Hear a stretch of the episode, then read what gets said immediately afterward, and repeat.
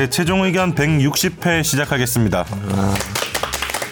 오늘 커피는 누가 사왔나요? 커피는 제가 샀습니다. 김학휘 번갈아 가면서 우리 김김들이 계속 사오네요. 네, 방송에서 정은 정은 없더라고요. 정은 나도 술을 사와야겠다. 샀잖아요 지난번에. 어? 아 그렇구나.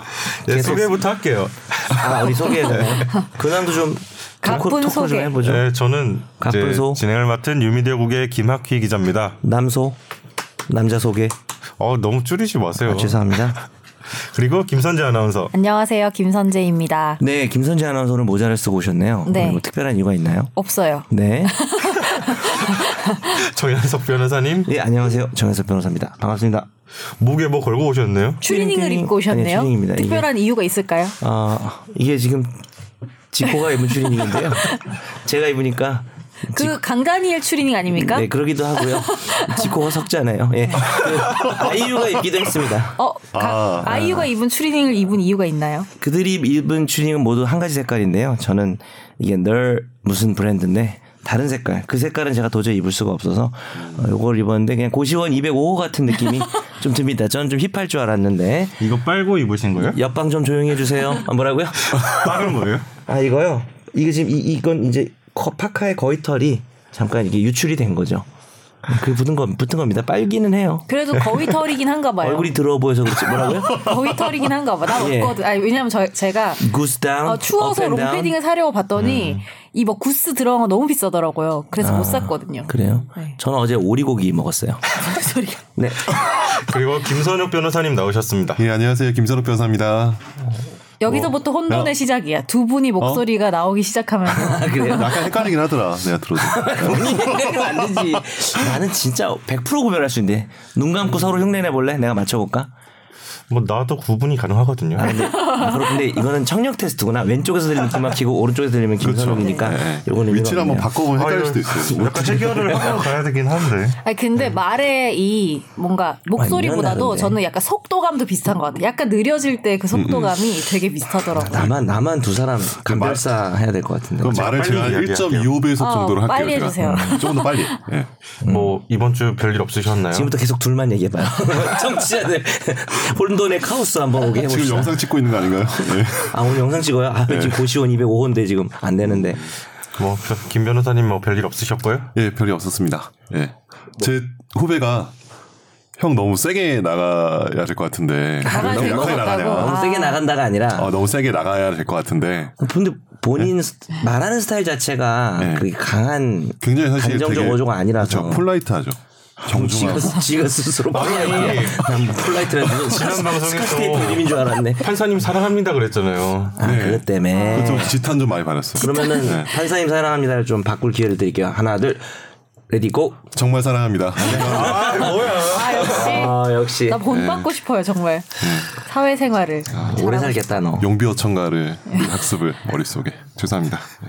정 변호사님은 요새 바쁘시죠? 아, 예, 저는 여름하고 겨울이 좀 많이 바빠요. 그래서 음. 오늘도 좀, 아, 오늘 늦진 않았군요. 네, 하여튼. 지난번에 제가 한번 빠졌죠. 저 혼자 결석한 적이 한 번 있었을 겁니다. 연말에 마지막 방송 했던 것 같아요. 아, 마- 연말 특집에서. 그날 재밌었나요, 방송? 저, 저 안 나온 방송 안 듣거든요.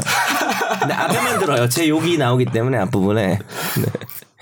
그날 정 변호사 얘기 별로 안 했잖아요. 그죠? 어, 아예 안 했는데. 아예 안 했대. 이제는 뭐, 네, 알았어요. 어, 약간 오늘 컨디션 좋아 보이십니다. 오늘요? 아니, 그게 아니라요. 그냥 그날 기분 따라 다른데, 이제는 그냥 말을 막 하기로 했어요. 네, 그게 더 나은 것 같아요. 해서 그냥 이상한 거는 그 버리면, 돼. 아니, 편집하자는 게 아니라 청취자 여러분이 알아서 버리면 되잖아요. 그죠? 그냥 막 떠들려고요. 왜요? 해봅시다. 근데 원래 되게 안 그런 것처럼 얘기하라는. 아니, 이 정도는 아니었어요. 그러기에는 원래 또 막 하지 않았나요? 그때 우리가 우리의 역사 레전드의 전설이 있지 않습니까? 레전 예, 레전설. 어, 레전설 그 권지훈 소개팅 특집. 아, 그걸 예. 제가 거의 안 듣다가 한번 지지난주 좀 들어봤는데 정말 막 하더라고요.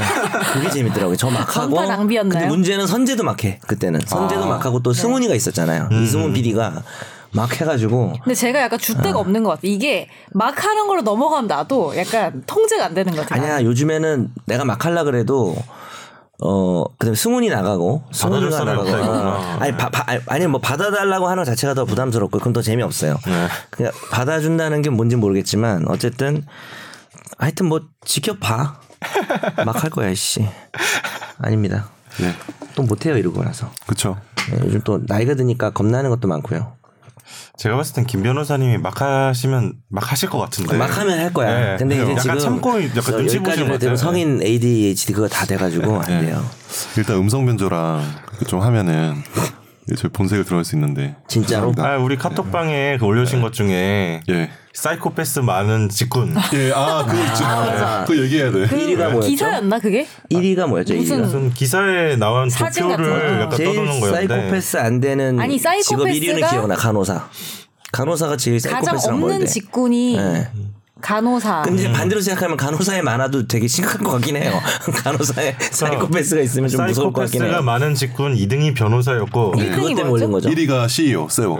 세요. 아, 예. CEO는 뭐 거의 직업이 아니지 않나요? 그러면 직업 1위는 그냥 변호사 아닙니까? 그렇죠. 3등은 근데 3위가 웃겼죠. 3등이 기자 직군이었죠. 네, 네, 네. 그래서 약간 저 빼고 다. 그래서 제가 잠깐 제가 방해 기자 아니에요? 갑자기 갑자기 이거 저 한번 해볼게요. 자, 여러분 사이코패스 테스트 많이 찾아봤나요?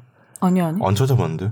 아니 그거 되게 지- 진부한 얘기라 청취자분도 많이 알 것 같긴 한데 짧게 문제 내도 되나요? 오늘 해봐요, 오늘 해봐요. 짧아야 나 되는데. 오늘. 짧게 네. 할 거예요. 아빠가 죽었어요. 그래서 장례식이 열렸습니다. 네. 그래서 조문객들이 많이 왔어요. 근데 이제 자매가 있고 뭐 이- 엄마가 아니 자매가 있었나 그랬는데 여 그 여동생이 있다 이렇게 보니까 문상객 중에 정말 잘생긴 완전 자기 스타일 남자가 있었던 거예요. 근데 그 여동생이 그날 잠을 자는데 어 언니가 되게 예쁘거든요. 네. 잠을 자는데 언니를 죽이는 꿈을 꿨어요.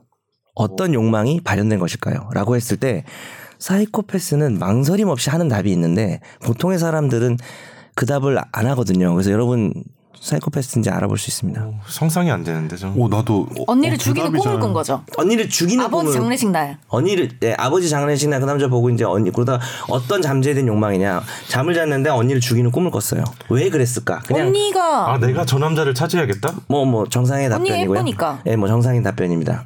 소유욕. 뭐 아무리 세게 얘기해도 정상인 답변이고요. 사이코패스는 막 죽여야지 막 이런 사람이 아니라 죽음에 대한 감정이 없는 사람이거든요. 무감각한 사람. 예, 필요하면 그냥 장례식 한 번 더 열리면 그 남자가 다시 오니까. 않나요? 이 테스트 제가 한 오, 10개 정도 알고 있는 소름 개 무섭죠. 야 어, 다음에 그러면 그 테스트 두 번째. 한번 해주시죠. 상상도 못했다. 네. 근데 요거는 하나씩. 법적 전문가로 하는 말은 아니고 그래서 유 유영철인가 하여튼 누가 했을 때 그 테스트가 한99% 나왔대요. 저- 근데 이제 이 테스트가 그거에 들어가 있는지는 사실 잘 모르겠는데 아, 정확한 테스트와 사람들이 만들어낸 게 아마 한 인터넷에서 떠돌 거예요. 그래서 이게 그냥 그 남자를 보고 싶으면 장례식이 열리면 되잖아요. 그래서 죽인다는 게 너무 무섭지 않아요? 난 진짜 무서워서 어제 잠을 못 잤어요. 정 변호사님이 나한테 테스트 했을 때다 그렇게- 나오잖아요. 다 가져가야만 속이 시원했냐? 네, 저요? 어, 저는 형 나가 있어 뒤지기. 아, 이거 저 포거네요. 죄송합니다. 아, 나 지금 죽을 것 같아. 오태식이 슬퍼서 어떡하냐? 내가 더 슬프게 해줄게. 뭐 이런 거 그냥 성당 성당마다 막 하려고요. 그거 아세요? 요즘 친구들 저거 모른다? 하면은 저게 요- 뭔지 몰라. 요거는 하도 해서 아, 그러니까 애들이 배워서 알더라고. 짤방으로만 알아요. 그죠, 그죠. 짤방으로 알죠. 짤방으로. 어 나중에 사이코패스 특집 해도 재밌겠다. 그 저는 빠질게요. 무서운 거 진짜. 직군이 아니니까. 야, 너 그 직군이 아닌데 있으면 더 반전이지. 저희, 집, 저희 집엔 둘이나 있어요. 그 와이프. 오이가, 오이가 외과 의사인데 오이가 있더라고. 외과 의사세요? 예, 외과 의사. 장준혁인가요? 약간 그런 수술하고 오시나요? 아, 그때 그 드림 이미 하시, 하시지 어, 않았어요? 했나요? 뭐 나만 것도 하는 거죠. 나 한다 그랬잖아. 진짜. 계속 보시죠. 예, 오늘 네 청취자 사연 넘어갈게요. 고고띵.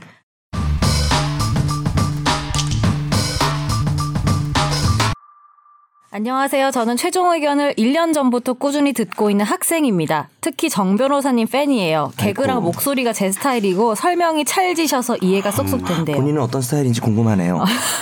사실 당장 어떤 문제가 있는 건 아닌데 워낙 미리 사서 걱정하는 스타일이라 아. 전문가들에게 확인받고 싶은 게 있어 드리게 됐습니다. 네. 저희 집은 부모님이 별거 하시다 1, 2년 전쯤 합의 이혼하셨고 저는 몇 년째 아버지와는 일절 연락하지 않은 채 살고 있습니다.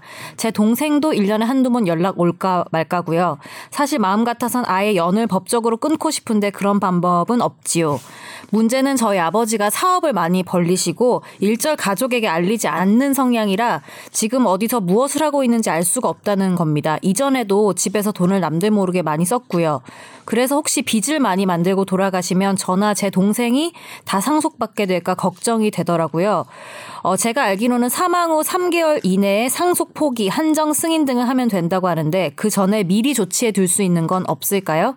그리고 법적으로는 가족이지만 실제로는 저희처럼 거의 남남인 관계에서 최대한 엮이지 않고 간단히 정리할 수 있는 절차는 무엇인지 궁금하고요. 어, 추가로 저희 어머니께서 공무원이신데 합의 이혼이 되었어도 이후에 아버지가 소송을 하면 연금을 일부 나누어 주어야 할 수도 있다고 들었습니다. 이 부분은 어떻게 방법이 없는 건지 조언해 주시면 도움될 것 같습니다. 네. 합의이혼이 됐다고요? 합의이혼이 됐다는 게 법, 법원에서 확인을 받아서 이혼 신고가 된 거면요. 네. 아무런 걱정을 하실 필요가 없고요. 연이 우리 지난번 기사가 왜 공무원 그 연금 받는 얘기 있었잖아요. 아, 그러니까 참 배우자는 아무런 참 어, 말을 좀 잘못할 뻔했네. 배우자는 아무런 걱정할 필요 없고 이분은 자식분 자식이시죠. 그러니까 어, 합의혼을 해도 이제 친자 관계는 있으니까.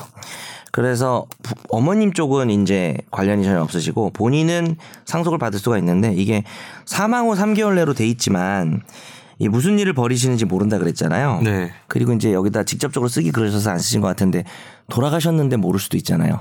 음. 사망 후 3개월인데 아마 그게 걱정 되실 수도 있을 것 같은데요. 그 또 돌아가신 걸 알아야 되고 그 돌아가신 아버지의 재산이 마이너스가 더 많다는 걸 알고 또 3개월 내에 다시 한번 포기는 아니고 그때 한정 승인만 할 수 있는 그 특별 한정 승인 제도가 한 10년 됐나?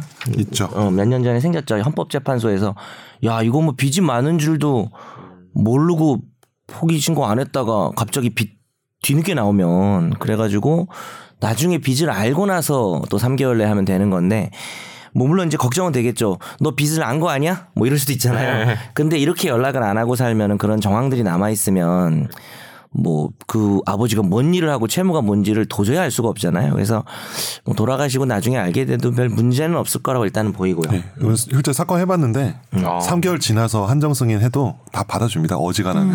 음, 실무에서도 네, 실무에서는 거의 다 받아주기 때문에. 근데 혹시 걱정돼서 그러니까 지, 지금. 말한 건 사망 3개월, 사망 네, 안날 3개월이죠. 네, 3개월이, 근데 이제 네. 빚을 알고 빚을 알고, 3개월 네. 부분은 그냥 널널하게 봐준다는 네, 거죠. 굉장히. 넓고. 제가 걱정되는 거는 혹시 모르니까 1년에 뭐 전혀 연락을 안 하고 사는 게 아니고 몇 번 이렇게 보고 이러면은 그게 좀 영향을 주지 않을까요? 근데 뭐 빚을 보는 건 아니니까요. 음. 아빠 얼굴을 봐봐야. 아. 그리고 이제 선욱 변호사 말이 좋은데 이제 조- 오해하시면 안 되는 게 빚을 알고 3개월 넘어도 봐준다는 게 아니라 음, 죽은 걸 알고 날, 사망한 3개월 날. 넘어도 네. 빚은 몰랐을 수 있다고 보는 거고 요즘에 그런 음. 논의도 있어요. 과연 우리가 주제로 삼을 수도 있을 것 같은데 다음에 한번 네. 빚을 상속시키는 것이 옳은 일인가? 그 자체가 아.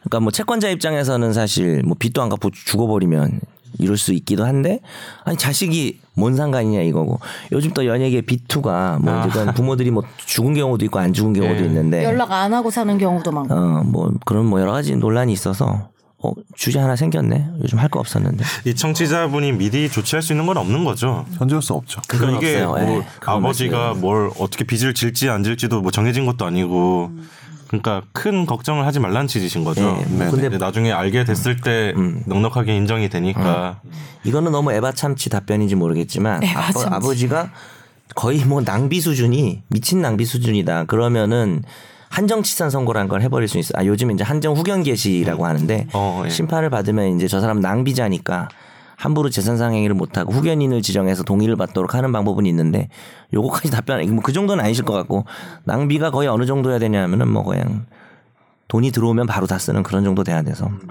그렇습니다. 그럼 연금은 음. 연금도 연금은 이거는 저기 어머니 연금을 아버지가 가져간다는데 이거는 괜찮다는 거죠. 그러니까 이혼할 아 그러니까 이혼을 할 때 아 이런 건 있죠. 이혼할 때 재산 분할이 있고 위자료가 있는데 서로 기여된 부분을 평가해서 누가 잘못을 해서 이혼을 하든 서로 잘못한 아, 서로 기여된 부분 을 평가해서 재산을 나눠 갖는 게 이제 재산 분할인데 이미 협의 이혼을 했고 요즘에 이제 이런 게 있어요. 되게 중요한 이슈 중에 이혼 소송을 하면서 이 사람이 아직 퇴직을 안 했어. 네. 근데 퇴직금이나 이런 것이 예를 들어서 내가 봐봐요. 20년을 일해왔어요. 근데 내가 아내랑 이혼을 해. 근데 내가 20년간 일하면서 돈 벌 수 있던 거 아내가 앞에서 도와준 거잖아요. 근데 나는 한 10년 있으면 퇴직금 받거든. 그러면 지금 아직 퇴직은 아니지만 10년 뒤에 발생할 퇴직금을 지금으로 계산해서 일부를 나눠주는 걸로 전화합집한 게 바뀌었어요. 어. 한 4년 5년 됐어요. 그게 엄청 중요한 중요한 판례인데 뭐 그런 의미에서는 좀 걱정스러울 수도 있는데 뭐 그러니까 그게 궁- 궁금해요. 협의 이혼을 할 때 이게 일단 이혼 신고가 된 건지 궁금하고 재산 분할 이슈를 같이 끝낸 건지 아, 그러면 더 이상 할 게 없는 거고 따져봐야겠네. 어, 만약에 재산 분할은 전혀 협의가 안 됐으면 또 결국은 재산 분할 문제를 해야 될 수 있는데 지금부터 떨어져 살고 뭐 시간이 오래 지나면은 뭐 협의해서 분할할 게 없지 않을까 싶은데 근데 재산 분할 그 제척 기간이 2년 걸려서 이혼한 날로부터 2년으로 해야 되거든요. 그거 안 맞아요. 하면은 네, 그게 중요한 얘기네. 기간도 맞아요. 지금 좀 보셔야 될 것 같은데요. 지금 네. 1, 2년이기 때문에 2년이 지나면은 재산 분할 청구 아예 못 해요. 아, 예, 뭐 이게 중요한 얘기네. 깜빡했네. 예. 아주 중요한 얘기였어요. 방금 2년이. 네. 다음 사연으로 넘어가겠습니다. 안녕하세요. 아직도 김학휘 기자님과 김선우 변호사님 목소리를 헷갈려하는 감 떨어지는 청취자입니다. 이게 대세 의견인가 보다. 감이 아니고 제가 1.25 배속으로 하겠습니다. 예. 사연을 쓸 만큼 법률적으로 큰 문제는 아니지만 소소한 문제와 작은 궁금증이 있어서 이렇게 보냅니다. 평소 저는 사진 찍는 취미가 있어서 주변에서 가끔 이런저런 부탁을 받고 있습니다. 친한 언니가 2018년 2월 아이를 낳았는데 매달 사진을 찍어서 2019년 달력을 만들어서 선물을 하고 싶어 했습니다. 제가 매달 사진을 찍어 주었고 어, 포토샵을 좀 할 줄 알아서 사진을 편집해서 업체에 인화를 맡겼습니다. 인화 업체에선 배송 안내에 제작 1일 배송 1, 2일이라고 공지가 돼 있었고 저는 화요일에 의뢰를 했습니다. 근데 뭐가 늦어진 건지 업체에선 금요일에 달력을 배송했고 택배는 토요일에 도착했습니다. 제가 그 주 토요일에 2박 3일 일정 여행이 있었고 택배를 무인 택배함에 보관해 줄 것을 요청했습니다. 그래서 문자로 택배물 무인 택배함 사용 불가로 유수함 보관합니다. 좋은 하루 되세요. 시흥 우체국 이렇게 보냈고요. 아 그렇게 왔어요. 아 왔어요. 네. 네, 받았고요. 그런데 토요일에 저는 이런 문자를 받았고 대수롭지 않게 넘겼습니다. 월요일 오전 돌아와 보니 택배가 사라졌습니다. 일단 택배사에 분실 사실을 알렸지만 궁금한 게 있는데요. 제 생각엔 공지 기간보다 늦게 배송한 업체 무인 택배함에 보관해 달라 했는데 묻지 않고 다른 곳에 보관해 주신 택배 기사님.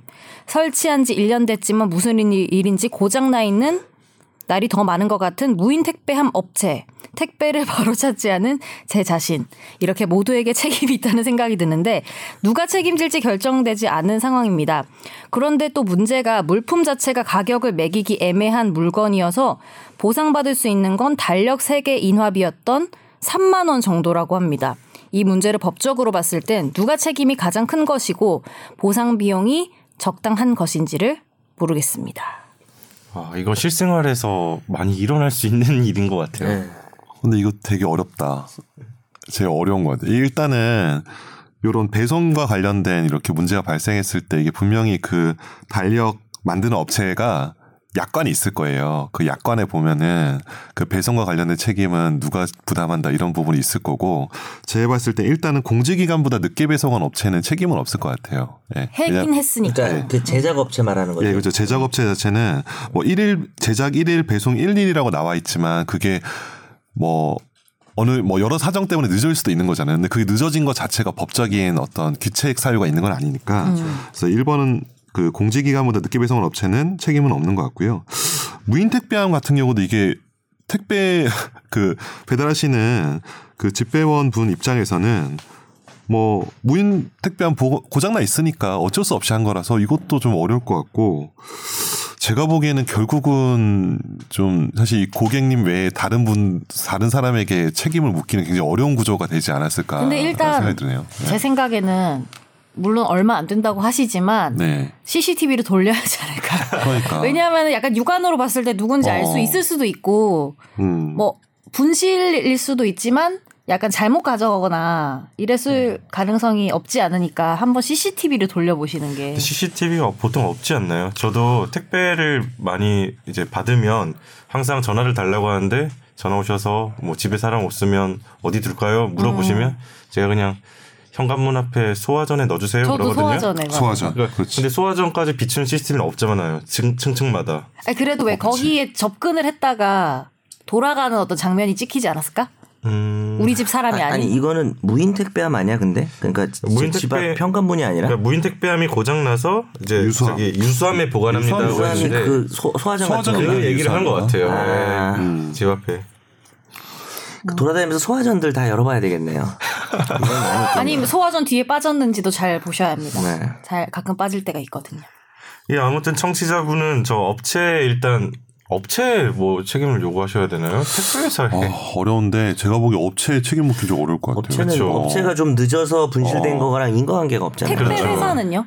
택배 회사 같은 경우도 이게 사용 불가라는 그 부분이 있잖아요. 그러니까 무인 택배함에 부탁을 했는데 무인 택배함에 이게 어떻게든 이제 넣을 수 없는 상황이었겠죠. 그래서 이제 할 수 없이 유사함에 넣은 건데 그 무인 택배함은 누가 관리하는 거지? 그 아파트겠지. 아파트 입주자 대표인 관리사무소? 무인 근데 무인 택배함에 보관해 달라 그랬는데 묻지 않고 다른데 보관한 건 좀 잘못 아닌가? 그러니까 음, 그러면 무인 택배함 고장 나는 물론 택배 기사님들 음. 너무 고생 많으신데 음, 음. 잘못은 따져야 되니까 음. 물어보지도 근데 일단 않고 문자를 받긴 했잖아. 거기에 대해서 받고 그렇게 하지 마세요라고 말을 안 했으면은 유수한 보관합니다 이렇게 했으니까 어, 쉽지 않을 것 같은데. 음.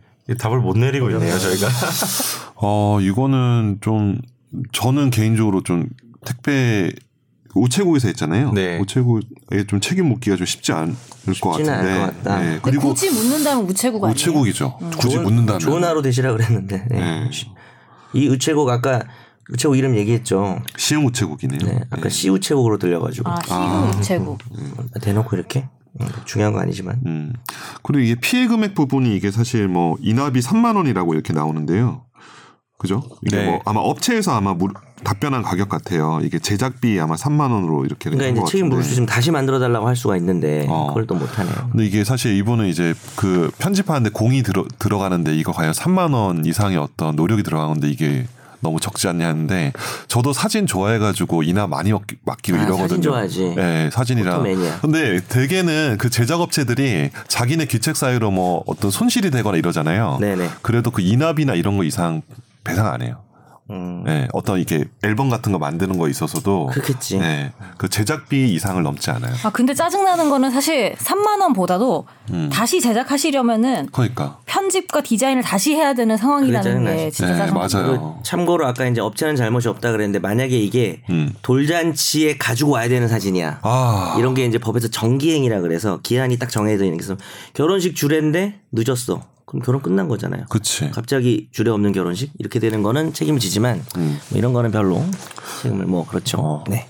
마지막 정리를 한번 해주시면 음.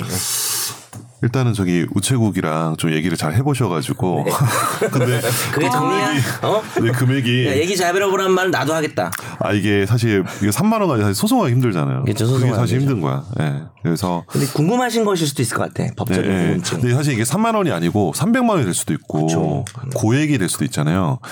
근데 그런 경우에는 뭐 어떤 곡간물 같은 네. 경우는 그 집배원 아저씨한테 좀 죄송하지만 과실을 좀 물어가지고 사전에 이제 왜 사실 일방적으로 통지를 하게 되잖아요. 왜 바쁘시니까 안 그렇죠. 물어보고. 이게 관례죠 약간. 네, 근데 이게 그 자체는 사실 좀 옛날부터 좀 문제가 있었던 것 같아요. 이거를 그래도 고객에 전화해서 확인하고 하는 과정을 좀 거쳐야 되지 않았을까. 그 자체가 그래서 근데 피해금의 전부는 아니라고 하더라도 일부 부분은 배상할 수 있지 않을까라고 있습니다. 개인이 물어주는 게 아니라 그. 택배회사가 물어주는 거죠. 그렇죠. 택배회사는 우체국이. 네. 근데 진짜 애매한 게 이분들이 너무 소화해야 되는 물량이 많으니까 맞아요. 근데 네. 집배원이 공무원 아니야? 그러면 경과실이면은 우정사업 우정사업부가 어떻게 되나? 그러면 책- 그분은 책임 안 질 수도 있는데 우정사업부는 그 그냥 수탁 공무원인가? 그러면 우체국만 책임지고 끝나면 제일 좋은데 국가가 책임지고. 그렇죠. 네. 하여튼 그렇습니다. 모르겠습니다. 네. 네. 그러면 일단 화재 판결로 넘어가겠습니다. 예.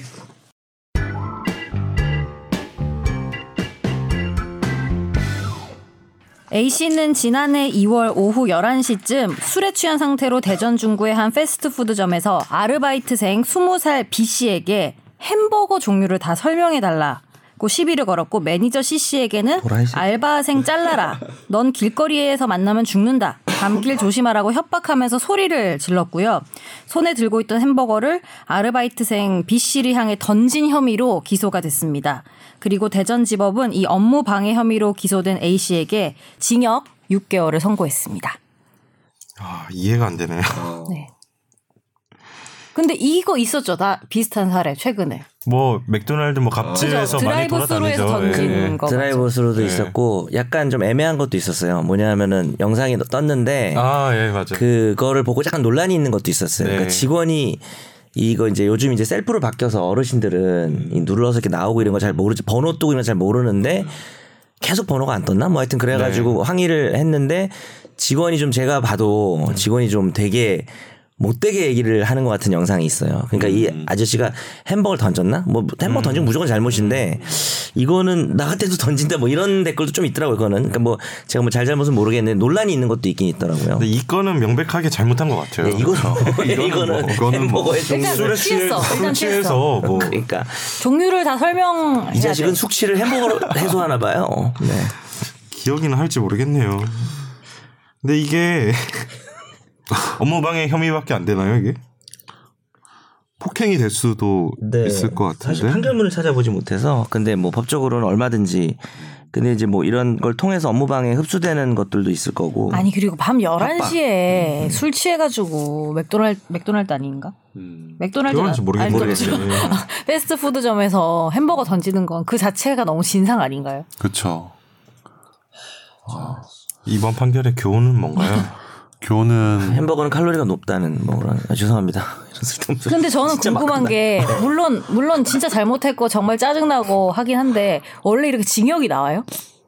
아, 이거 누범이잖아요. 그걸 얘기해 주려고 그랬어요 참 이 아니. 그러니까 네. 이걸로 징역을 산다는 게 좀 신기하긴 해 가지고 이거 단일로 징역 살 수는 없어요. 근데 이 사람이 저지른 죄가 뭐 예를 들어서 이건 아니었지만 동종 전과가 있어도 그 전과가 결합이 돼서 이제 더 가중 처벌이 되는 경우가 있고 누범이라 그래서 상관이 없는 거지만은 이제 얼마 안된 어, 죄를 저지른 지 얼마 안 된 경우에는 어, 그 누적되는 거죠 범죄가. 그래서 이제 그것 때문에 된 거지.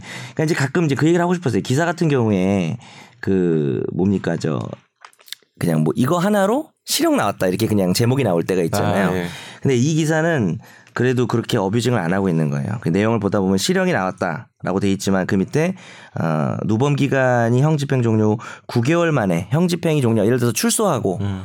그 9개월밖에 안 돼서 이런 범죄를 다른 하면은 걸로 예, 살다가 그거는 그냥 무조건 가중이 돼야 되는 상황이라서 음. 음, 그것 때문입니다. 그래서 좀 기사를 읽을 때 그런 걸 조금 잘 볼 필요가 있다는 저 거죠. 교훈은 알 것 같아요. 햄버거는 던지라고 있는 게 아니고 먹으라고 있는 거라. 입에 넣어라. 그리고 출소되고 얼마 안 돼서 햄버거를 던지면 안 된다. 뭐 이런 교훈. 네. 네, 다음 판결로 넘어가겠습니다. 이 씨는 무등록 연예기획사를 운영하면서 구직 사이트에 드라마 조연 출자를 구한다는 글을 올렸는데요. 어, 이를 보고 찾아온 연예인 지망생들에게 드라마 캐스팅을 빌미로 성추행을 하고 트레이닝 비용 등 명목으로 적게는 천만 원, 많게는 육천만 원의 금품을 편취한 혐의로 기소가 됐습니다. 어, 재판 과정에서 피해자 중 일부는 전속 계약이 체결되지 않았으므로 그 이 씨는 자기가 업무상 감독하는 지위에 있지 않고 어, 받은 돈 중에 일부를 관리비로 사용했기 때문에 사기가 아니라고 주장을 했는데요. 하지만 1심은 전속 계약이 체결되지 않았다 해도 이미 피해자들은 어, 적어도 사실상의 감독을 받는 지위에 있었다고 보는 게 타당하다면서 징역 5년, 신상정보 공개 7년을 선고했고 2심은 여기에다가 어, 아동 청소년 관련 기관 취업 제한 10년까지 더했는데요. 최근 대법원도 어, 이이 씨에 대한 원심을 확정했습니다. 잘 됐다, 이놈. 아니 저런 그 저런 식으로 변론을 한다는 게전 후한무치한 것 같아요. 음, 이게 전적 계약 체결 안 돼 있다고 이게 아니라고 주장하는 거잖아요. 저쪽 논리는. 딱 결론을 봤을 때는 또 성범죄고 하니까 당연히 그런 생각이 들긴 하는데 저 이제 법리적으로는 따져볼 건 있는 거죠. 뭐냐면은 어, 아, 이게 뭐냐면 강간이 아니잖아요. 네. 근데 저는 그러니까- 이거 처음 들어봤어요. 피감독자 간음죄? 그렇죠. 그래서 이게, 이게 있는지 몰랐어. 어, 강간이라고 하는 것은 매우 강력한 정도의 폭행 협박 그 반항이 예전에는 거의 불가능 수준이고 아 최근에 되게 의미 있는 판결이 작년인가 2018년도에 나왔는데 그 성인지 감수성인가요? 제가 단어 를 까먹었는데 강간죄 범위가 되게 넓어졌어요. 그래서 성인지 감수성 성인지 감수성 맞나요? 네, 그래서 대법원 이제 예. 점점 이제 반항 불가능이 아니라 그런 상황을 닥치면 진짜 무섭잖아요 여자로서. 어, 그러니까 뭐 남자도 남자한테서 무서운 남자가 때리려 그러면 약간 덜덜덜 떨리고 이러잖아요. 그러면은 좀 평 그냥 어떤 피해자의 행동 준칙이라는 걸 정하는 것 자체가 좀 문제가 있다라고 해서 돼 있는데 지금 보신 이제 피 감독 분야 같은 경우는 그 정도의 폭행 협박이 없어도 평상시에 권력 관계가 있으니까 그뭐 지난번에 안희정 지사 사건도 유사한 거죠. 위력에 의한 거, 거죠. 예. 그래서 그런 정도만으로 되는 건데 이게 뭐 성추행이나 이런 게 막 강제로 막 죽여버릴 거야 뭐 이런 말 안 하고 이루어진 거란 말이죠. 그래서 사실 단순한 강제추행이나 강간이 될 수는 없는 거죠. 근데 관계가 중요한 거죠. 관계가 상하관계면 범죄가 되는 거고 얘는 성범죄자 놈이 되는 거고 그 정도 관계까지 아니면은 합의로 자유롭게 했다고 보는 수 있는 거잖아요. 그래서 되게 중요한 이슈인 건 맞습니다. 근데 어. 뭐 이런 경우도 있을 수 있겠죠. 우리가 상하 관계인데 우리의 만들어낸 고용 관계가 무효야. 예를 들어서 법적으로 보호받지 않는 고용 관계로 상하 관계인데 성범죄가 일어났다. 그런 경우에 당연히 성범죄로 봐야 될까요? 안 봐야 될까요? 당연히 봐야 되겠죠. 그들 사이의 고용 관계가 효력이 없거나 아직 발효되지 않은 게 뭐 그 오히려 그 사용자의 잘못일 수도 있는 거고 성범죄는 사실적인 범죄이기 때문에 사실적인 권력 관계만 있으면 처벌하겠다는 거고. 아니 그리고 음. 솔직히 연습생 같은 걸로 들어간 사람들이 전속 계약을 오히려 체결하려고 더 그랬지 그렇지. 않았겠어요? 예, 더 그럴 수 솔직히. 사실상 그 전이 더 음. 더 오히려 절박했을 더것 절박하지. 맞아 음. 맞아. 그런 것도 있을 수 있죠. 충분히.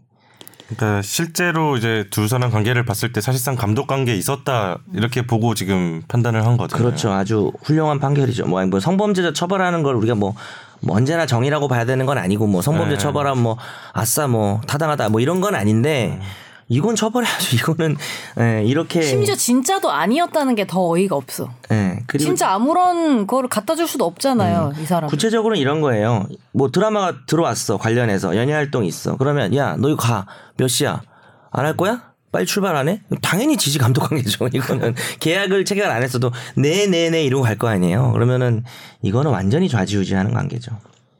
네, 그러면 이제 집중 탐구로 넘어가겠습니다.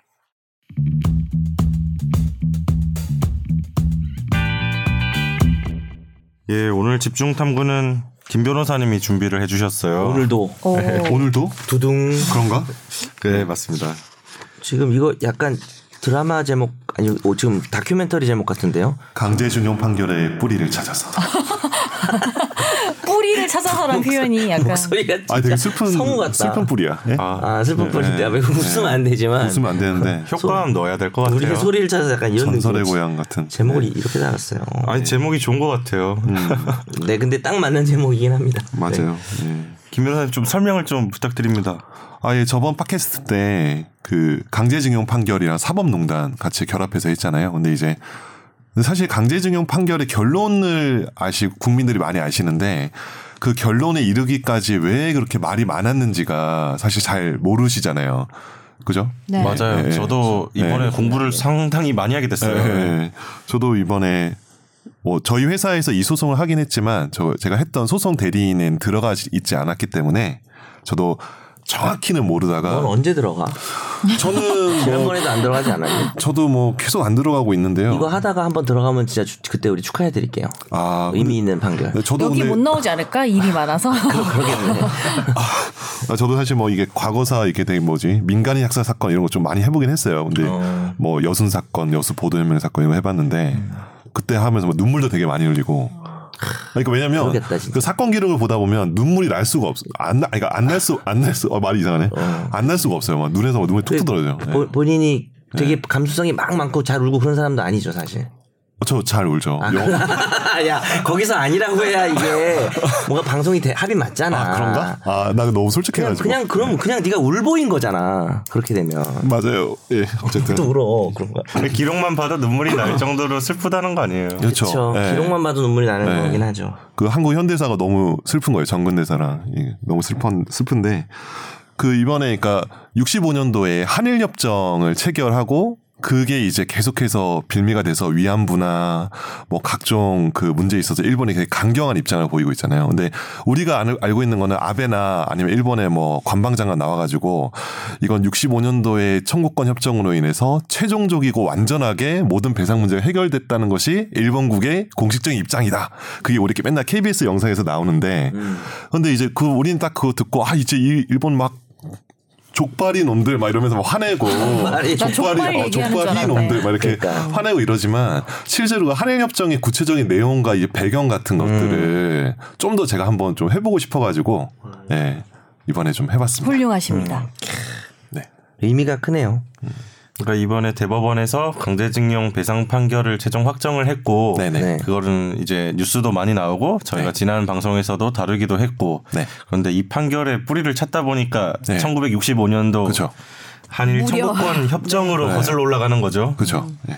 그래서 저도 상당히 많이 몰랐던 사실을 많이 알게 됐어요. 솔직히 말씀드리면 뭐 이것저것 찾아보고 뭐 네. 하다 보니까 네. 근데 저는 오히려 이거를 보다 보니까 더 헷갈리는 거예요. 이거 막 국가 간의 조약이 어느 정도의 법적인 효력을 갖는지 음, 음. 이 청구권이 내가 생각하는 청구권이랑 되게 섬세하게 좀 봐야 되더라고요. 제 맞아요. 생각보다 훌륭하네.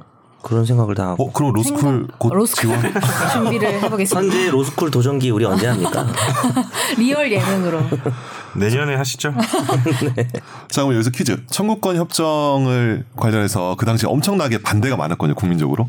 그 당시에 그 감옥에 갔던 사람이 있어요. 우리가 알고 있는 유명한 분이 하나 있는데 대통령을 역임하시고 누가 있을까? 가쁜 퀴? 갑자기 분위기 퀴즈? 네 퀴즈. 지금 이제 감옥에 있어요. 몇분 어. 없잖아요. 감옥에 있는 두 분 중에 하나인데 이명박? 이명박. 이명박이 그 당시에 아, 고대 맞아. 초학생회장으로서 맞아요. 65년도 진짜? 그렇죠. 한일 협정을 반대하다가 감옥에 가서 제적을 당했나? 그래서 그다음에 야 입증했죠. 역사라는 게 어떻게 어. 아, 생각도 못했다. 생각 나 못했죠. 소름 돋아. 야, 소름 그, 돋아. 그, 그 사실은 퀴즈 알고 있었어요. 어, 나 이승만 예. 막 이럴 그전에 하였잖아. 아니 그러니까 그 당시 대통령 말한 게 아니고 옛날 대통령 말한 게 아니라 지금 현재 대통령 학생 시절을. 생각했어야 되는 거구나. 이거 약간 사이코패스 퀴즈 정도로 지금 소름, 약간 소름. 돋았는데. 네. 아, 약간 그래서 이번 판결에서 대법원이 네. 밝힌 네. 의의를 좀 짚어보고 과거로 돌아가면요. 일단 강제징용 피해자들이 일본 기업 상대로 한 손해배상 청구 소송에서 이제 손해배상 청구를 할 수 있다는 취지로 이제 확정을 한 거잖아요. 네. 그리고 거기에 일본은 청구권 협정에서 다 끝났다고 그렇죠. 얘기를 하는 거고 하고 있는 거고. 그럼 우리가 청구권 협정을 봐야겠죠. 내용을 봐야 돼. 일단은 내용을 네. 봅시다. 1965년도에 청구권 협정에 대해서 간략하게 요약을 좀 부탁드릴게요. 예. 그 일단 내용 자체는 두 가지의 그 규정, 그러니까 조약이 있어요. 조약과 이제 부속 규정인데 하나는 대한민국과 일본국 간의 기본 관계에 관한 조약이라는 그 조약이 있어요. 거기서 이제 뭐냐면 샌프란시스코 그 조약에 따라서 서로 어떤 뭐 공통 이익을 증진하고 국제 평화 안전을 유지하는 데 있어서 이제 서로 사이좋게 지내자 한 조약이 있는데 이게 네. 연합국들이랑 일본이랑 관계를 뭐 규정한 거예요? 예, 그렇죠. 샌프란시스코 조약인데 근데 우리나라는 샌프란시스코 조약의 연합국이 아니에요. 그러니까 51년도에 샌프란시스코 조약이 있는데 그때 우리는 한국 전쟁 중이었고 그렇죠, 그렇죠. 그리고 우리가 국, 국력이라고 해야 되나요? 힘이 그 정도로 들어갈 정도로 안 됐던 거죠. 예. 그래서 먼저 앞서 말씀드리면은 1952년도에 샌프란시스코 조약이 체결됐는데 이건 말- 뭐냐면 일본이랑 피해국 일본으로 인해서 그 피해를 입은 연합국 간의 서로 간의 배상 문제를 규정한 건데 그때 어떤 게 있냐면 일본의 통치로부터 이제 피해를 받은 어떤 재산상 채권 채무 관계에 관련해서는 일본국과 그 해당 당국 간의 특별 약정으로 처리한다라는 이제 조약이 체결이 되고 그에 따라서 일본이 굉장히 이렇게 분주하게 그죠 자유민주주의 질서에 이제 편입이 되기 위해서 그 미국이 시키니까 계속 연합국이 이제 배상을 하는 조약을 체결하게 되고 그런데 문제는 뭐냐 우리나라는 어떤 나라죠? 이 여기에 들어간 연합국이 아니었어요. 이 48개국의 연합국과 일본이 체결을 했는데 조약을 우리나라는 거기 에 들어가지 않아요. 오늘 거의 설민석인데? 네? 아니야. 그러니까 네. 문제는 뭐냐면 네. 일본은 우리나라랑 배상 조약을 체결할 당위적 필요성이 전혀 없었어. 그러니까 우리는 굉장히 일본이 아쉬워가지고 우리한테 돈을 뭐 주고서라도 한일 관계를 어떻게 정상화하려는 그런 식으로 생각을 많이 하고 계셨는데 65년도 협정하기 전 15년, 그러니까 51년도 샌프란시스코 조약하고 15년 동안 일본은 굉장히 협상에 소극적으로 나서고 오히려 우리가 일본이 한국에 깔아놓은 철도, 뭐 항만, 뭐 건물들 이런 거로 다 따져보면 우리가 오히려 20억 불을 너희한테 받아야 돼.라고 계속해서 주장을 하죠. 그러니까 어떻게 보면 사실 이 샌프란시스코 조약에 우리가 들어갔었으면은 문제는 훨씬 더 좀 더 일본이 좀더 약간 수, 숙이고 들어갔겠죠. 근데 우리나라 연합국이 아니었으니까. 못 들어가는 상황이었죠. 네네. 네. 그래서 그 이후에 그때부터 시작된 다고 봐야 되고 50년대 초반 네. 네. 이제 한국과 일본 국교 정상화하는 과정에서 네. 이제 청구권 협정이 맺어지는 거잖아요. 아까 그렇죠. 말씀하셨던 그 한국과 일본 국 간의 기본 관계에 관한 조약이 국교 정상화와 관련된 내용이고 그죠? 요거와 관련해서 65년도에 같이 청구권 협정이 예. 이제 체결이 되는데 이거를 부속 협정으로. 네. 예. 크게 내용을 보면 제1조에서 이제 3억 달러를 무상으로 제공한다. 그렇죠. 그리고 2억 달러를 뭐 저리 차관. 저리 차관으로 준다. 그리고 제2조에서는 이건 한번 읽어드려야 될 것 같아요. 양체약국은 양체약국 및 그 국민의 재산, 권리 및 이익과 양체약국 및 그 국민 간의 청구권에 관한 문제가 1951년 9월 8일에 샌프란시스코에서 서명된 일본 국가의 평화조약 제4조에 규정된 것을 포함하여 여기서부터가 중요한데 완전히 그리고 최종적으로 해결된 것이 된다는 것을 확인한다. Totally and finally가 되겠네요. 이것 때문에 지금 일본에서 얘기하는 거잖아요. 이게 개인들이 하고 있는 부재소 특약 뭐 이런 거죠. 일체 민형사상 이의를 제기하지 않는다면 그런 거랑 비교되는 거겠네요. 그러니까 그냥. 그냥 나라 대 나라로 하는 게 아니라는 그 여지를 줄수 있는 부분인 거죠. 음. 그러니까 이 조약을 잘 보면은 대한민국 국- 대한민국이 이 협정에 따라서 이 청구권 협정이라 줄여 부르는데 이 조약에 따라서 대한민국 국민이 일본 정부나 일본의 기업 및 일본 개인을 상대로 하는 소송까지도 포기하는 것으로 볼 여지가 있지 않느냐. 근데 전 궁금한 게 이렇게 해도 돼요? 하면 안 되지. 아 그러니까 나한테 묻지도 않고 이렇게 해도 되는 거예요? 국민에게 묻지 어. 않고. 그렇지. 왜냐면 그 당시 제1교포나 뭐 아니면 한국인들도 일본에 재산이 있었을 거 아니에요. 그죠? 근데 물론 그거는 약간 여러 가지 문제 작용해요. 일본 애들도 한국에 깔아놓은 그 재산들이 있죠. 그럴 수는 있겠죠. 예. 우리가 그 이번에 뭐 최근에 뭐 문제가 된 그 목포의 그 거리 같은 경우도 거기 있는 그것도 거의 다, 다 일본식 주택들이 되게 많았던 곳이에요. 제가 알고 있거든요. 적산가옥이라. 하잖아요. 근데 그런 것들이 재산 문제 이게 다 어떻게 하냐면 미군정이 들어가서 미군정이 다 몰수를 해버려요. 몰수를 하고 미군정이 한국 정부에 다 이양을 해버려. 그렇죠. 예. 그렇게 되면서 일본 입장에서는 아니 이게 왜 우리가 다 다 몰치당하는 거냐 이런 약간 여론이 있었던 거죠 일본 내에서는. 그러니까 우리는 일본인들 되게 막 죄송해하고 막 이렇게 한 게 아니고 일본이 오히려 되게 굉장히 공세적으로 나갔어요 65년에 협정하기 전까지. 그리고 약간 이걸 보면서 느낀 거는 왜 이 돈을 주는지에 대한 얘기도 좀 불명확하잖아요. 그치. 그러니까 돈을 주는데 이유가 있을 거 아니야. 이면이 뭐가 있을 수 있는 건데. 근데 그 사유에 대해 예를 들면 뭐 판결을 내릴 때도 이러한 이유 때문에 이런 죄가 적용된다라는 식으로 쓰이잖아요. 근데 그게 되게 불명확하다는 음. 느낌을 많이 받았어. 보면. 그래서 그 불명확해서 이번 대법원 판결이 그 1조에선 돈을 준다라고 돼 있잖아요. 3억에 뭐 음. 그죠. 무상 주고 뭐 2억은 하고 근데 2조에는 포기한다고 돼 있죠. 네. 그런데 1조에서 이거를 배상금으로 준다. 이거를 어떤 한국인들과 한국 정부 전체의 잘못에 대한 책임. 어, 음. 그죠. 불법 행위에. 대한 잘못으로 준다라는 거를 규정하고 네. 2조가 들어가면은 네네네. 지금 현재 이제 강제징용 그 노동자들의 어떤 이 위자료 청구권까지도 포함해서 완전히 그리고 최종적으로 해결되는 거로 볼 수 있는 여지도 있지만. 문제는 음. 그게 없다는 거예요 일조에 일조에는 되게 애매하게 양국 및 뭐 경제 협력 증진을 그러니까 희망하고 예를 들면 뭐 개인. 간에도 위로금으로 주는 그쵸. 거라고 볼 수도 있는 거잖아요. 그쵸. 위로금으로 1억을 주고 어. 뭐 하는 거면은 어. 사실은 추가적인 손해 배상은 가능한 거니까. 그쵸. 그게 그 개념이죠. 그렇죠. 오히려 그 당시에는 그 전에는 이거를 그러니까 일본에서 이게 청구협정 체결됐을 때 일본에서도 굉장히 반대가 많았대요. 왜 우리가 우리 재산도 많이 음. 어. 왜 주냐, 깔아놨는데. 어, 또 양쪽. 다 반대를 했구나 어. 국민들이. 그 저도 이번에 좀 조사하면서 알았는데 그 당시 일본 외화 보유고의 50%를 준 거예요. 6억이. 생각보다 많이 준 거야. 그러니까 물론 지금의 뭐그 당시 외화 보유가 일본이 좀 적었을 수도 있죠. 근데 일본 입장에서는 많은 지출을 한 거고 그 당시에 일본 정부에서는 일본 국민을 설득하기 위해서 이거는 불쌍한 독립국인 한국을 축하하는 독립에 대한 축하 자금으로 주는 거라고 선전을 한 거죠. 일본 내에서는. 근데 한국은 어떻게 생일빵이야? 무슨 말 참. 근데 한국은 한국은 한국 정부는 반대가 많았잖아요. 지금 그 뭐지? 그분께서도 지금 감옥에 가 계신 그죠? 어. 예. 근데 그때도 감옥에 가시고 지금도 계신데 전혀 다른 이유로. 아, 전혀 다른 이유로 어, 계신데. 소름 돋네. 근데 평행 이론. 엄청나게 반대가 많았잖아요. 그때 어떻게 배상했냐면 사실은 여기 문구에는 없지만 얘네들 사실 잘못을 인정한 거야. 이 정도면 이거를, 인정한 어, 거구나. 이 정도 이런 금액이면. 이 정도 금액 이건 배상금으로 인정한 거야라고 하는 하면서 이제 한국 국민을 또 속인 거지. 그러니까 정부가. 일본 사람 일본은 일본 사람들한테 음. 그 그러니까 일본 국민들은 액수 이런 거에 좀 불만이 있었던 거고 있었던 우리는 거고. 액수가 중요한 게 아니고 어, 어. 그 어떤 사유가 없는 거에 대한 불만이 있는데 양쪽 다 이거 가지고 설득을 서로 서로 이렇게 속인 거죠. 음. 양쪽 국민을. 그러니까 65년 조약과 이 협정에서는 역사 문제에 대해서 명확하게 해결하고 넘어가지 맞아요. 않았기 때문에 그러니까. 이런 문제가 생기는 거고 그러니까.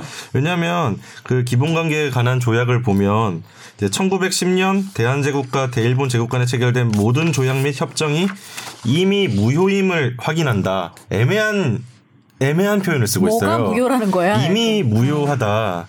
그러니까 저게 한국과 일본의 여기에 대한 해석이 다른 거죠. 음. 그러니까 이제 65년 협정이 나왔을 때 서로 선전이 다른 거죠. 맞아요. 한국에서는 일본이 잘못한 걸 인정해서. 어. 이제 청구 협정이 체결된 것이고 그 당시 이미 무효하다는 거의 의미 자체가 다 불법 행위였다는 거를 의미한다. 그러니까 식민 지배가 네. 불법이었다는 네. 거. 36년에. 그리고 일본은 바- 이거랑 해석이 좀 다르죠 뉘앙스가. 음, 당연하지. 네. 이게 지금 그 시점에서는 뭐 불법이라는 게 아니라 음, 음. 지금 봤을 때 저게 무효라는 음. 것을 우리는 인정을 한 거다. 음. 그러니까 식민 지배는 정당했는데 얘네 이게 한국이 독립한다고 힘들다고 하니까 어. 독립 축하금으로 준 거다. 음. 전혀 다르게 선전하는 게뭐 역사에 대해서 해결을 제대로 안 하고 넘어갔기 때문에 네. 그리고 저는 약간 이런 생각도 드는 게 제가 국민이라면 일단 내 생각을 들어보지도 않고 마음대로 자기네들끼리 정한 것도 어떻게 보면은 굉장히 화가 나는데 화가 나죠. 그 돈이 나한테 돌아왔냐? 이것도 솔직히 저는 의문스럽거든요. 그 얼마 돌아왔을 것 같아요. 그때 그러니까 그 저도 그게 궁금하더라고. 그게 퍼센티지로 따지면 그래서 한국 정부가 그 돈을 받아서 받아서 뭘 했나? 1억 달러는 포스코 포항제철을 짓는 데 썼고 왜냐면 그 당시 포항제철을 박정희 정부가 이제 쿠데타를 일으켜가지고 네. 그죠? 쿠데타를 일으켜서 정권을 탈취했는데 경제 개발을 하- 해야 되잖아요 일단은. 왜냐면 자기 쿠데타의 정당성을 확립을 해야 되니까. 근데 이제 포스코를 포항제철을 왜냐면 근데 모든 산업의 기본은 제철소거든요 제철인데 지금 우리나라 제철소가 없잖아요. 네. 그래서 제철을 제철소 만들려고 하니까 미국이나 유럽이나 아무 은행에 가도 돈을 안 빌려주는 거야. 왜냐하면 너희는 제철을 제철소를 만들 역량이 안 되는데 너희가 어떻게 할 수 있냐? 네. 돈 빌려주면 떼이는 거 아니야? 하니까 제철소를 어떻게 짓지하다가 이번 이거 받아가지고 여기서 1억을 쓴 거죠. 1억을 쓰고 그 외에 뭐 항만도 짓고 그리고 뭐 그분께서는 극구 부인하시지만 여러 가지 통치 자금으로 쓰이지 않았을까 혹은 뭐 여러 가지 얘기가 있죠. 그래서 돌아간 거는 그럼 몇 퍼센트 정도? 10%가 안 돼요. 9.7%. 이거 이걸 받아가지고 이걸 받아서 한국에서 법을 만들어서 이렇게 어 이런 이런 피해를 입은 사람들 이리 와 우리가 신청하면 돈 줄게 했는데 문제가 뭐냐면 강제징용 노동자 노, 노동을 가서 거기서 이제 폭격을 맞았거나 노역을 하다 사망했거나 즉 사망한 사람의 한정에서만 보상한 거예요. 이, 사, 이 판결에 관련돼서 말씀드리면은 뭐 다른 많은 것도 있지만 근데 이 소송에서는 이 소송을 하셨던 그분들은 사망한 게 아니잖아요. 네. 그죠? 그분들은 아예 애당초 그 당시 박정희 정부의 보상 대상에 안 들어갔던 거죠. 음. 그럼 사실 0%라고 해도 0%지. 무방하네. 예. 9.7%만 준 거야. 말씀하셨던 포스코 이후에 위안부 피해자분들이 네. 포스코를 상대로 소송까지 하셨잖아요. 소송했죠. 예. 근데 근데 뭐 패소를, 패소를 했죠. 하셨죠. 예. 그때 인상 깊은 게 그 판결문에서 이렇게 표현을 들어갔더라고요. 포스코가 일제강점기 피해자들에게 어떠한 법적 의무도 없지만 도의적으로 어떠한 방식으로든 도움을 주는 것이 좋지 않겠는가. 근데 이거 일본 논리랑 똑같은 거 아니에요? 일본 아까 초반에 나왔던 그 논리랑 거의 저- 약간 비슷해 뭐 독립. 축하금으로 어. 우린 잘못한 거 없지만 어. 뭐 지금도 그렇지만 그 이 시점에서 판결문에 보통 이런 표현을 잘 안 쓰잖아요. 잘 안 쓰죠. 그러니까 쓰- 청구를 기각하면서 굳이 이런 표현 잘 안 쓰죠. 이게 몇 년도인데요?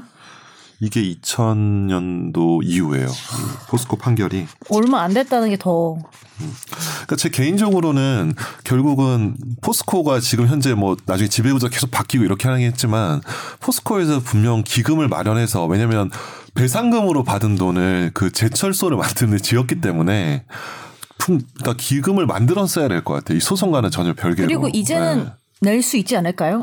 어, 도, 제 생각입니다. 포스코 얼마나 개인적인 알짠데. 생각입니다. 그렇죠. 네. 알짜죠. 근데 주주들이 가만 안 있겠죠. 포스코의 주주들이 가만 안 있죠. 그래서 아무튼 이 청구권 협정 이후에 이 대법원에서도 강제징용 판결을 지난해 10월 30일 날 최종 확정하고 그 보도자료에 이렇게 표현을 해놨더라고요. 그러니까 이 판결에 대하여 학계 등에서 찬반을 둘러싼 여러 논의가 있었다. 특히 강제동원 피해자의 손해배상 청구권이 청구권 협정에 포함된 것으로 볼 수 있는지, 포함되었다고 볼 경우 개인 청구권이 소멸하는 것인지, 외교적 보호권에 한정하여 포기되는 것인지 등에 관하여 많은 논의가 있어 왔다.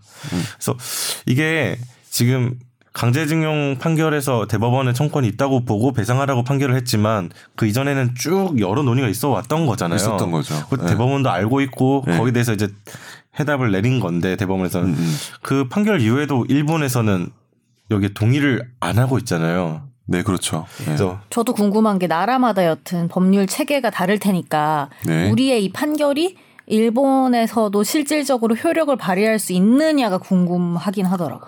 근데 우리나라의 판결이 일본에서 영향, 그러니까 승인, 그걸 하면은 일본 법원에서 승인을 받아야 음, 되거든요. 근데 일본 법원은 당연히 승인을 안 하죠. 승인을 안 하고 그래서 일본에 있는 그 미쓰비시나 신일철 죽음의 재산에 대해서 압류를 못 하는데 우리나라 내에서는 효력- 효력이 있기 때문에 음. 그 지금 피해자들이 신일철 죽음이나 미쓰비시의 한국 내 재산에 대해서 압류를 아, 신청한 거죠. 네네.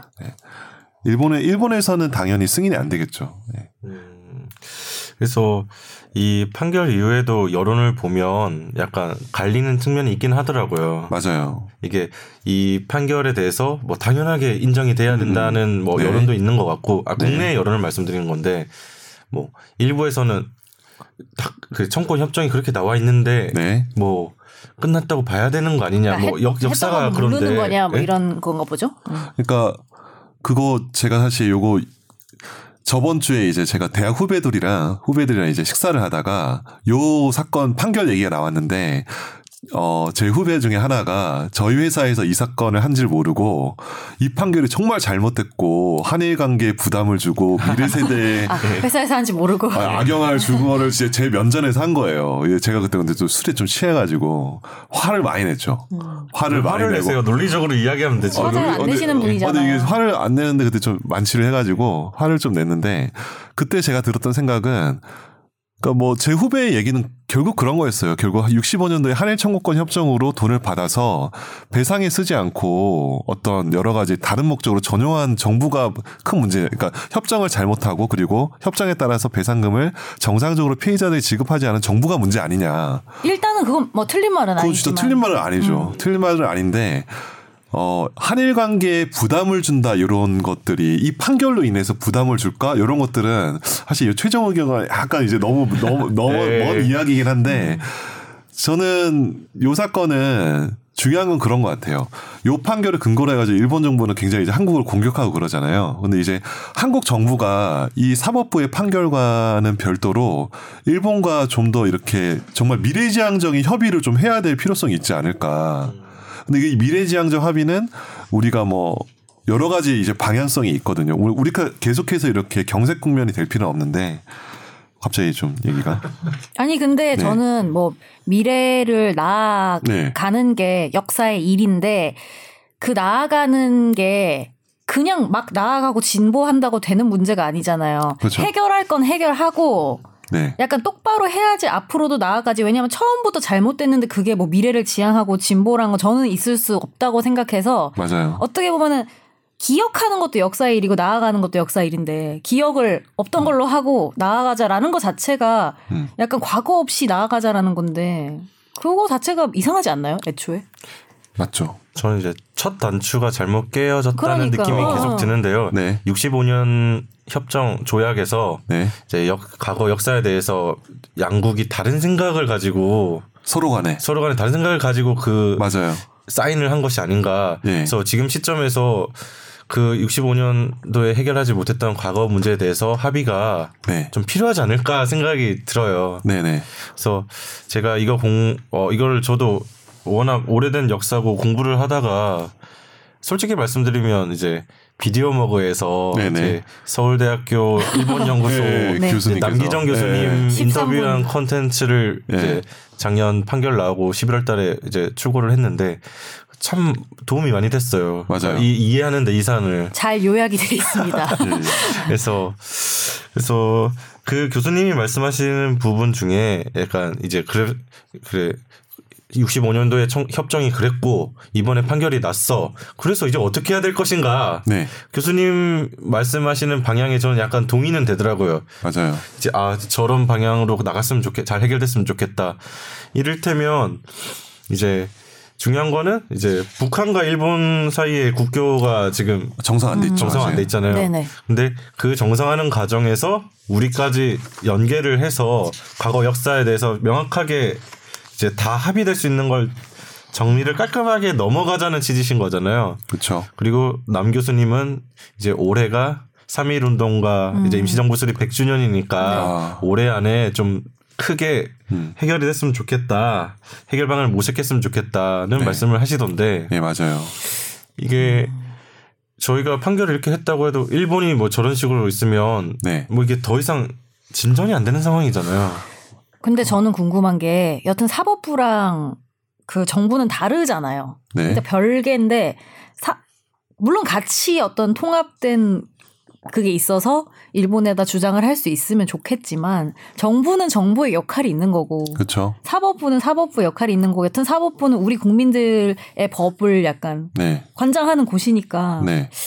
저는 좀 그러니까 이게 맞다고 생각해요. 일단은 그리고 저도 네. 대법원 판결이요. 네. 음. 저도 어떻게 생각하냐면은 사법부 같은 경우는 이제 결국은 이제 조약에 대한 해석론으로 가잖아요. 아까 전에 김학희 기자님 말씀하신 것처럼 이 돈에 과연 배상금으로 줬는지 불분명하다라는 게 이제 대법원 판결의 기, 기본적인 이 논리고 그렇기 때문에 그 개개인들의 불법적인 그 행위로 인해서 피해를 입은 위자료까지도 포기한 걸 볼 수 없다라고 법리적인 해석을 한 거잖아요.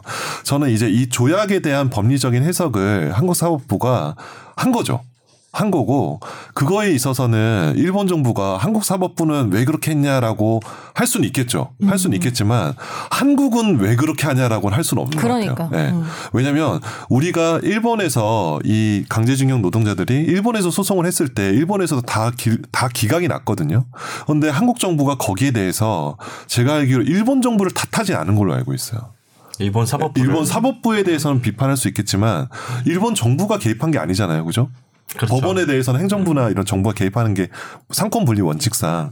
근데 일본이 그거를 혼동을 하고 한국 정부 자체에 대해서 공격하는 게 굉장히 큰 문제라 생각하거든요. 그거는.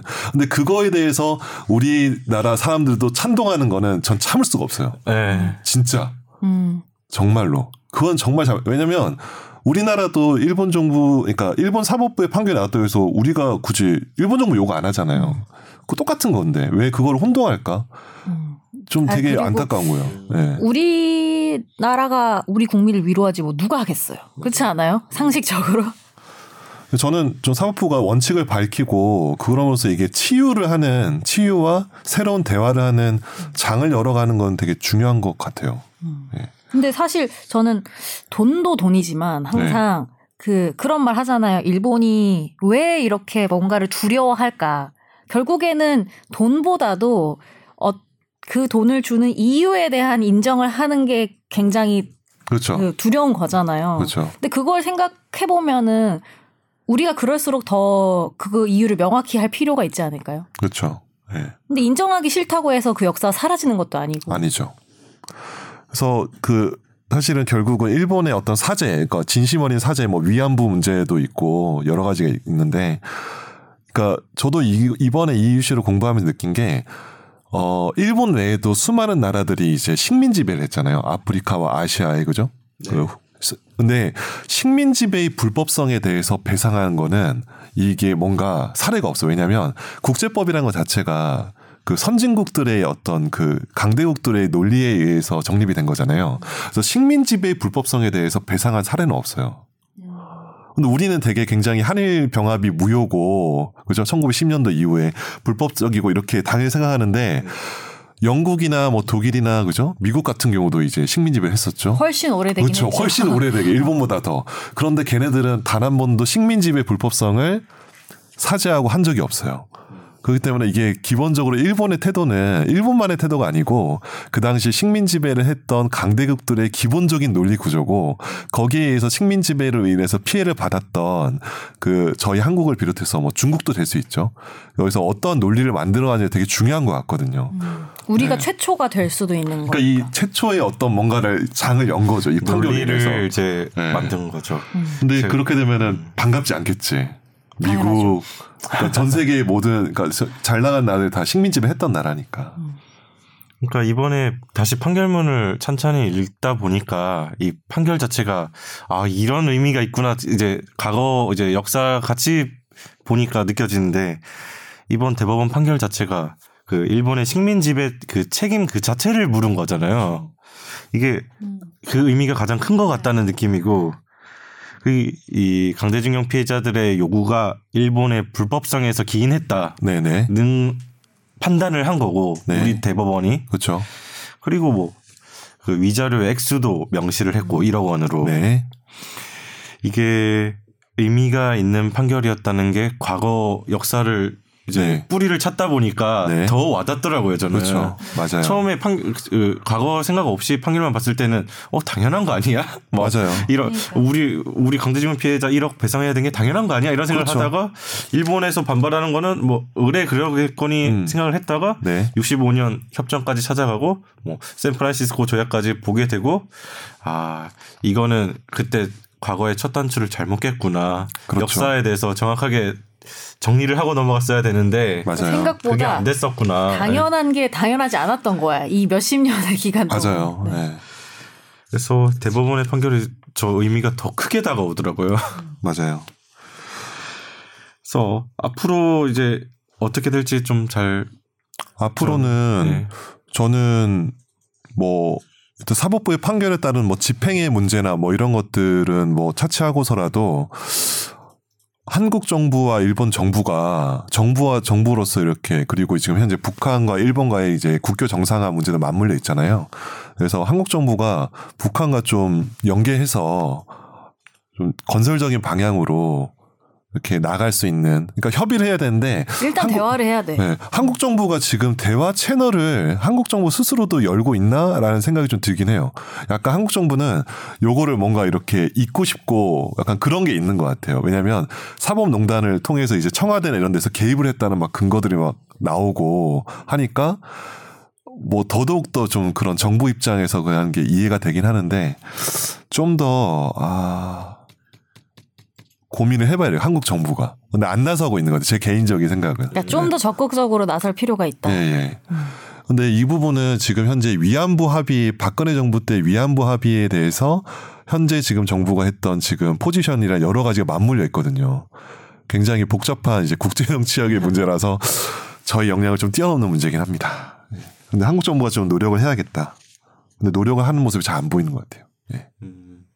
예, 뭐 오늘 이제 강제징용 판결의 뿌리를 찾아서라는 제목으로 뿌리를 찾아서. 뿌리를 찾아봤는데 이게 워낙 내용이 방대하기도 하고 그렇죠. 이번 이제 준비하면서 정말 많은 기사들과 뭐 네네. 논문들과 네. 뭐 이제 전문가들의 인터뷰도 봤는데 뭐 결론은 제 마지막 정리를 하자면 아무튼 과거 역사에 대해서 정확하게 이제 정리를 하고 넘어가야 될 시점이지 않을까. 네네.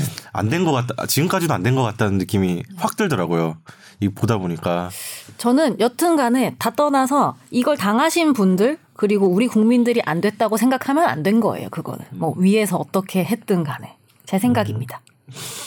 네. 김 변호사님 뭐 마지막 하실 말씀 있으세요? 저는 일단 일본의 배상을 차치하고 한국 정부가 정부 스스로도 좀 그 당시 피해를 입었던 그 우리나라 국민들에게 보상을 하는 방법도 좀, 좀 적극적으로 물론 이제 참여정부 때 하긴 했었어요. 그 법률도 만들고 했는데 조금 더 좀 고민을 해봐야 되지 않을까라고 생각해요. 왜냐하면 그게 주권을 가진 국가가 이제 국민을 보호하는 기본적인 자세인 것 같거든요. 왜냐하면 그 당시 청구권 협정하면서 10%밖에 안 줬잖아요. 10%도 안 줬죠.